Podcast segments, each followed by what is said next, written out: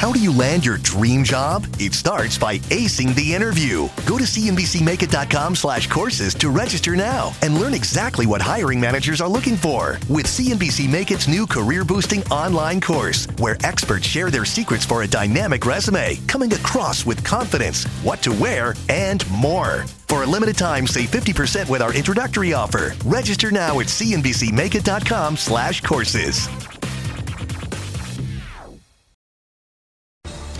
All right, it's Friday. That means it's time for options action. The market's losing about 5% across the board this week, closing out a fourth losing week in five as a comeback rally looks increasingly like a bear market bounce. Looking for shelter, we've charted an under the radar bond port in the storm. Then, continuing our consumer conversation from the top of the hour, we're looking for some deals to snatch up now in Walmart, Uber, and Las Vegas Sands. I am Frank Holland, filling in for Melissa Lee. Joining me tonight, Carter Worth. Mike Khouw, and special appearance by Scott Nations, president of Nations Indexes. Before we get to tonight's trades, let's triage the markets. Carter, we're going to begin with you. Well, what we know is that it's always tempting to try to say, hey, the worst is over. But it's usually better to anticipate more trouble and then get increasingly encouraged if it doesn't materialize. It was a bad week. It's been a bad year. And I just don't think it's over. All right, Mike, over to you. Carter saying better safe than sorry. Yeah, I'm, I'm inclined to agree. This was an exceptionally tough week. Uh, you know, I have to say that, first of all, the inflation data that we received didn't surprise me, but it doesn't matter if it surprises everybody else, then the market reaction was sufficient to surprise me there. I think a lot of people who have been observers of this probably were expecting uh, maybe better than the whisper uh, number, inflation number, apparently. I'm not exactly sure what was going on there. But uh, as holders of Adobe, as holders of FedEx, this was a painful week for us to be sure. But FedEx is the one that concerns me a little bit more. The Adobe situation, I think, is indicative of how the market is going to react to news that they don't particularly particularly like. They didn't really like the deal that they announced, and they punished the stock severely. And then you take a look at FedEx and the fact that they really can't give us or illuminate uh, what the rest of this year is going to look like is also pretty grim. And what is also a little bit concerning to me is that it seems like we're hearing that same kind of tenor from across uh, various industries. You know, when we heard Barry Sternlicht earlier today, he was making similar kinds of comments about the people that he's talking to. So uh, overall, it, it, didn't feel like a good week, and it doesn't feel like it's going to get a whole lot better soon. Scott. Uh, Frank, I think that the reaction to the inflation data was absolutely appropriate, but I think that the market made the wrong reaction to the FedEx data you know, FedEx has never been particularly profitable margin wise. It has huge inefficiencies between its ground business and its express business. And since the company has started making EPS estimates public, in nine of those 10 years, they've gone on to reduce that target, to lower that target at least once. And so, FedEx, congratulations, you're normal. So I just don't think that this is the, the sort of barometer that the broad market should be paying attention to. And I think the market figured that out. You know, the S&P had a tough day today, but the last half of the day was pretty good. Yes, we closed 26 points lower, about three quarters of a point, but we gained some of that, a lot of it back, and we actually closed 36 points above the low. So, yeah, I understand why it was a tough week. I don't think FedEx was the reason to, to focus on that, though. Well, Scott, really quick before we move on, are you saying wrong reaction or overreaction? I mean, when you cut your, your current quarter EPS guidance in half, is that really a wrong reaction? Well, it may, it may not be the wrong reaction. You make a good point. Maybe it's a, a way overreaction to some disappointing news from a company that's going to have a lot of trouble anyway, particularly on the labor front. Labor costs are going to eat them alive. Uh, and so the, the fact that the S&P was down 50 at one point based largely on FedEx is an overreaction. Yeah, variable cost also an issue with their ground contractors. All right. So with all this in mind, where should one turn to for stability? We're all looking for that. Carter Worth, he has the answer. Carter. Well, I think I have one of the answers. Uh, there are probably many, but let's uh, get to it. So there is the thinking that we can get a handsome yield without too much uh, maturity. So a very simple table: one-year, two-year, three-year T-bills, and here is the 3.5% we have yet to break out on the 10 year, but take a look at the two year next chart. We have broken out. And so the question is at this point, is it, is it time to actually take the inverse trade and maybe buy uh, short term paper?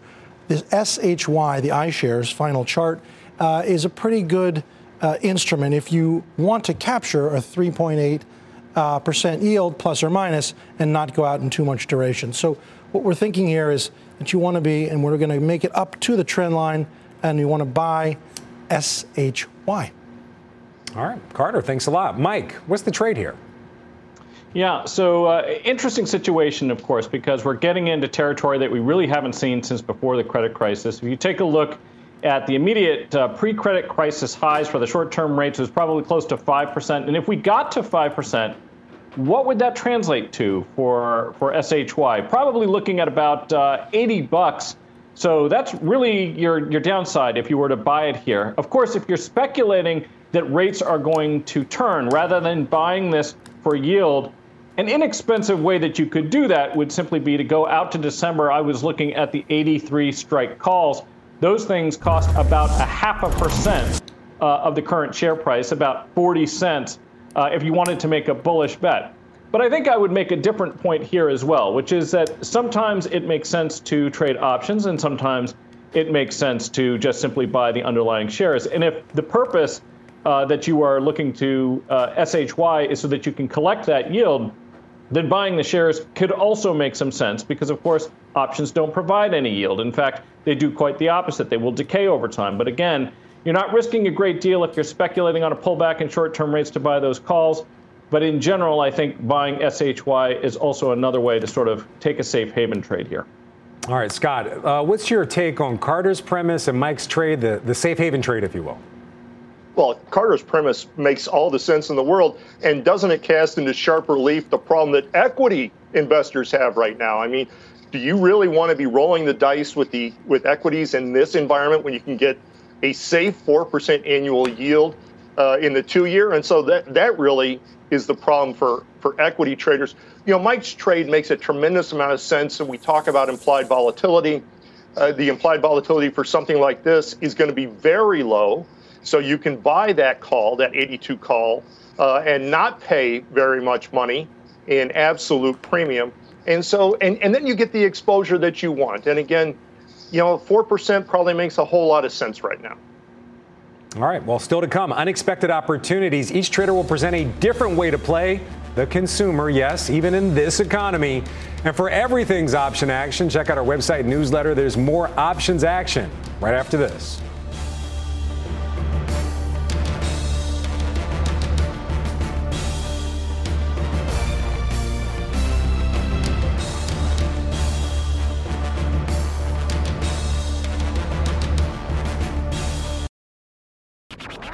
Do you land your dream job? It starts by acing the interview. Go to cnbcmakeit.com slash courses to register now and learn exactly what hiring managers are looking for with CNBC Make It's new career boosting online course, where experts share their secrets for a dynamic resume, coming across with confidence, what to wear, and more. For a limited time, save 50% with our introductory offer. Register now at cnbcmakeit.com slash courses. All right, welcome back to Options Action. Despite the headline declines, there are still some opportunities to make some money. Right now, we're going to present three ways to play the two types of consumers those that will trade down and those that will trade up in terms of their buying power. Scott, with the special guest appearance, kick us off with Walmart. That's right. I want to be long equities, but I don't want to be a hero. And so I want to focus on low beta names and that is the staples, the staples sector. So staples, think of them as the companies that either make the stuff you have to buy or that sell the stuff you have to buy. And I want to talk about Walmart because the staples sector was the only sector uh, in the equity space that was higher uh, today. So Walmart is one of the kings of the staples. I love what they have to do. They're going to do a great job when it comes to maintaining margins. I think it's just a great company. So I want to get long exposure to Walmart. And the way that I did that today, I did this earlier today, in the October expiration, I bought the 140 strike call. I paid a dollar fifty for that. You could actually buy it a little bit cheaper later in the day. But again, that's the October expiration. You can see as as with any time that we're going to buy an option, our max risk is what we pay. That's a dollar fifty. My goal here is for Walmart to get back to the bottom of the gap uh, from May when they reported disappointing earnings. And I think that they're going to do that. You know, last quarter they had really nice earnings. Again, they make the stuff that you have to buy. If there's a problem with Walmart options, it's the implied volatility is low. So there's not a lot of meat on the bone if you want to do something like a spread. But, you know, as Mike has said, sometimes all you have to do is buy a call. And I, I love the fact that I'm going to get long exposure to the equity space and the staples. All right, from retail to rideshare, the chart master is hitting Uber's technicals to see if this name is about to make a U-turn. Carter? Well, it's kind of exactly what it's doing on the chart. Let's uh, let's figure that out together. Kind of looks like a U-turn there, right? So what do we got? We got a beautiful downtrend, and the stock has failed to the penny, to the penny, to the penny. It's why trends matter. And then what did it do? It gapped up on its earnings above trend. How can we draw the lines? One way to draw the lines would be as follows. It's a well-defined call it whatever you want to call it, but that's what a reversal formation, cup and handle. Another way to draw the lines. You call it whatever you want to call it, but it has all the elements of a bottoming out formation. Uber on the long side. Buy it. All right, thanks a lot, Carter. Mike, what's the trade on Uber?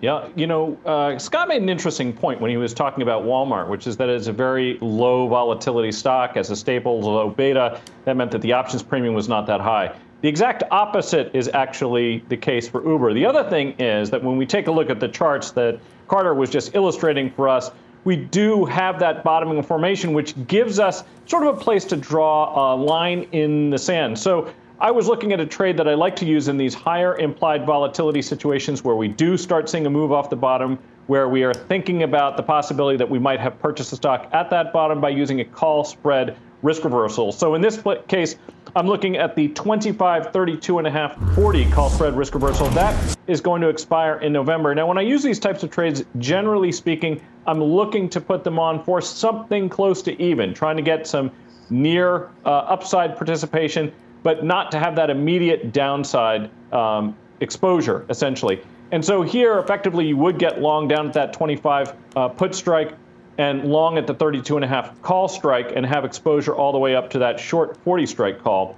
Now, in this case, uh, we are laying out a little bit of premium here, uh, about a buck 30 or so, uh, but that actually represents a relatively small percentage, just a little over 3% of the current stock price. And bear in mind that that decay that you're going to be paying is what you would experience if you carry this trade all the way to expiration. In between, it's going to behave a little bit uh, like the stock would. But you can see on this chart here where your real exposure lies. You get more upside uh, for a move of 10% to the upside than you take downside risk for a comparable move. All right, Scott. Uh, Mike just laid out his Uber trade. What's your take? Uh, well, let's keep that chart up for a second if we can, because I think this 25 level is really important. That's where the stock wallowed between July and August. And so I would not expect it to get any lower than that right now fundamentally, it's going to take advantage of the fact that gasoline prices are down 13 weeks in a row. Also, the fact that more of the company's business is coming from delivery uh, rather than rideshare.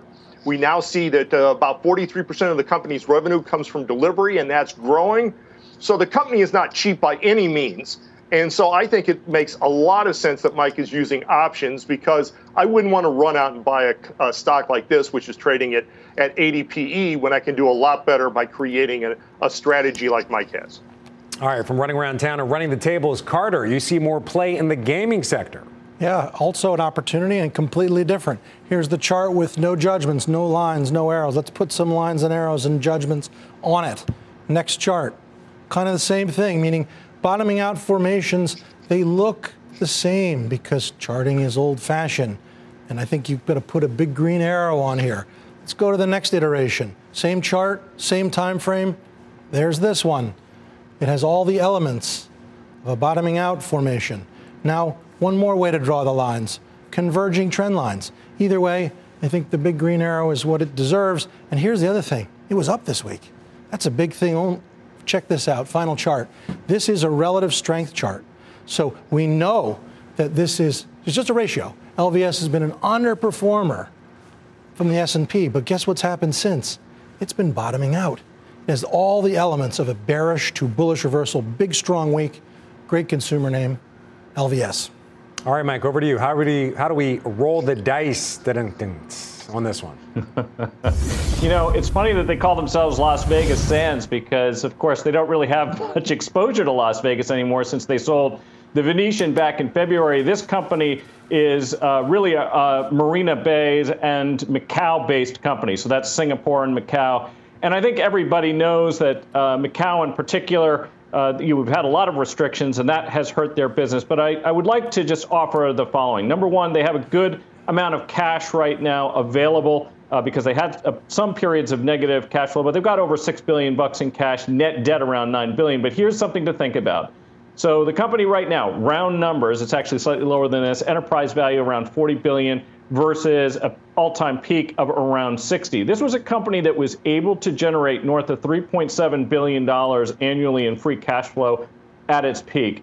And if you're making a bullish bet here, what you're planning on is that we're going to start seeing people return to the tables. You can't really look to the last couple of years to represent how you think this company is going to do going forward. And when we take a look at it in that sense, I think that there's, believe it or not, over the course of the next couple of years, as much as 50% potential upside. Of course, in this market environment, it's hard to look a uh, couple of years out. It's, we're really looking a couple of days, weeks, or months out. And this is a company where the situation is not unlike the one that we saw in Uber.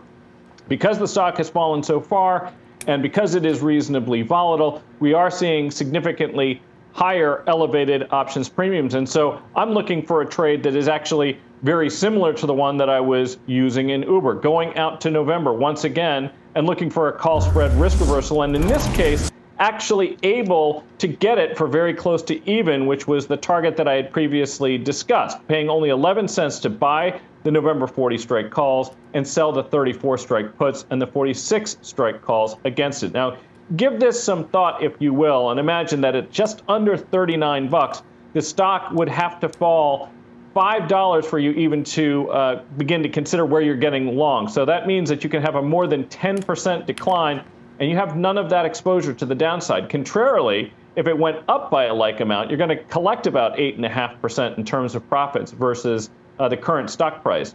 So that's really the way to think about these things. Up 10%, how do I make debt versus how much I lose down 10%? I think in a market like this, it's very easy to uh, expect that we're going to see those kinds of moves. That's the kind of market we're in. So you want to set up trades that give you considerably more upside in those types of moves than you have downside.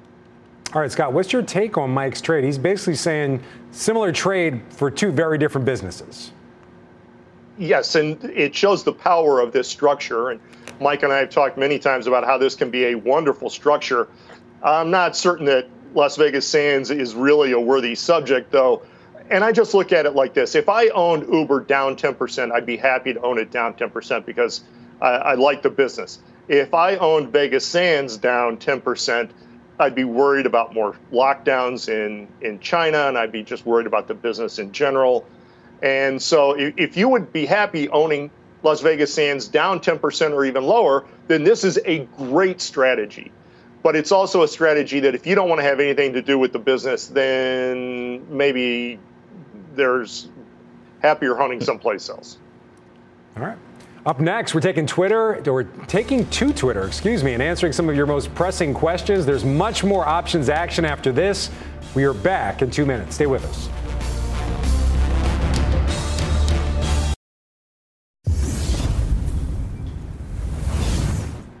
All right, welcome back to Options Action. It's time to take to some uh, take to some tweets. I'm tongue-tied on this Friday, Carter. Help me out. All right, our first tweet is asking, with supposedly so much bearishness, why is the VIX so low? Scott, take this one. Frank, Hank asks a great question. It goes to the heart of option implied volatility.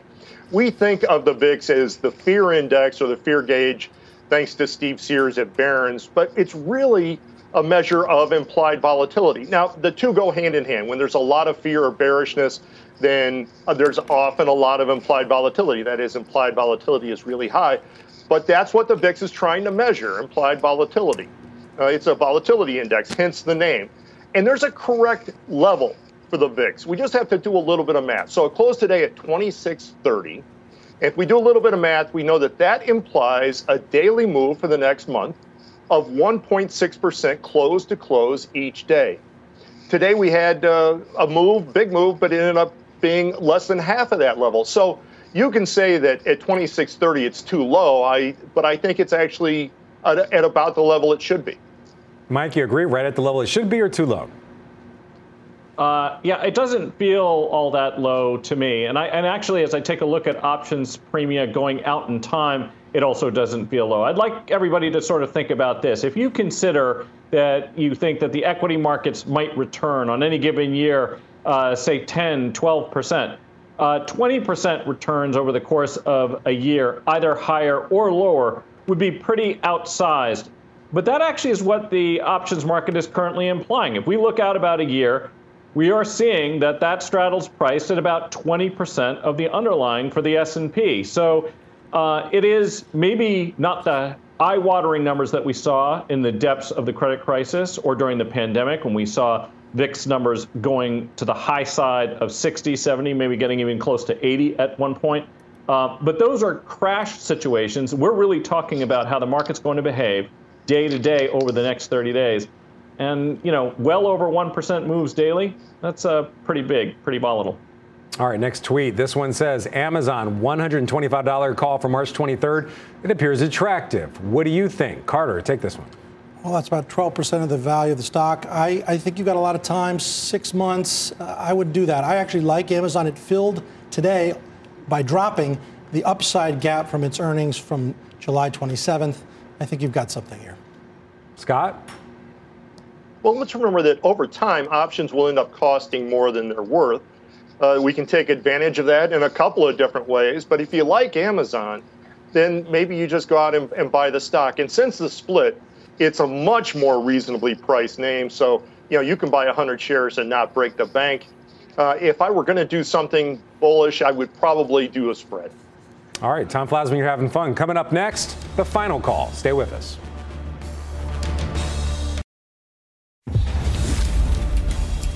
Time for final calls. Carter. Uber on the long side, Las Vegas Sands on the long side. Scott. The staple sector is the sector to be in. I like Walmart. Mike. Call spread risk reversals in those high volatility names like LVS and Uber. All right, that does it for options action. Mad Money with Jim Cramer. It starts right now.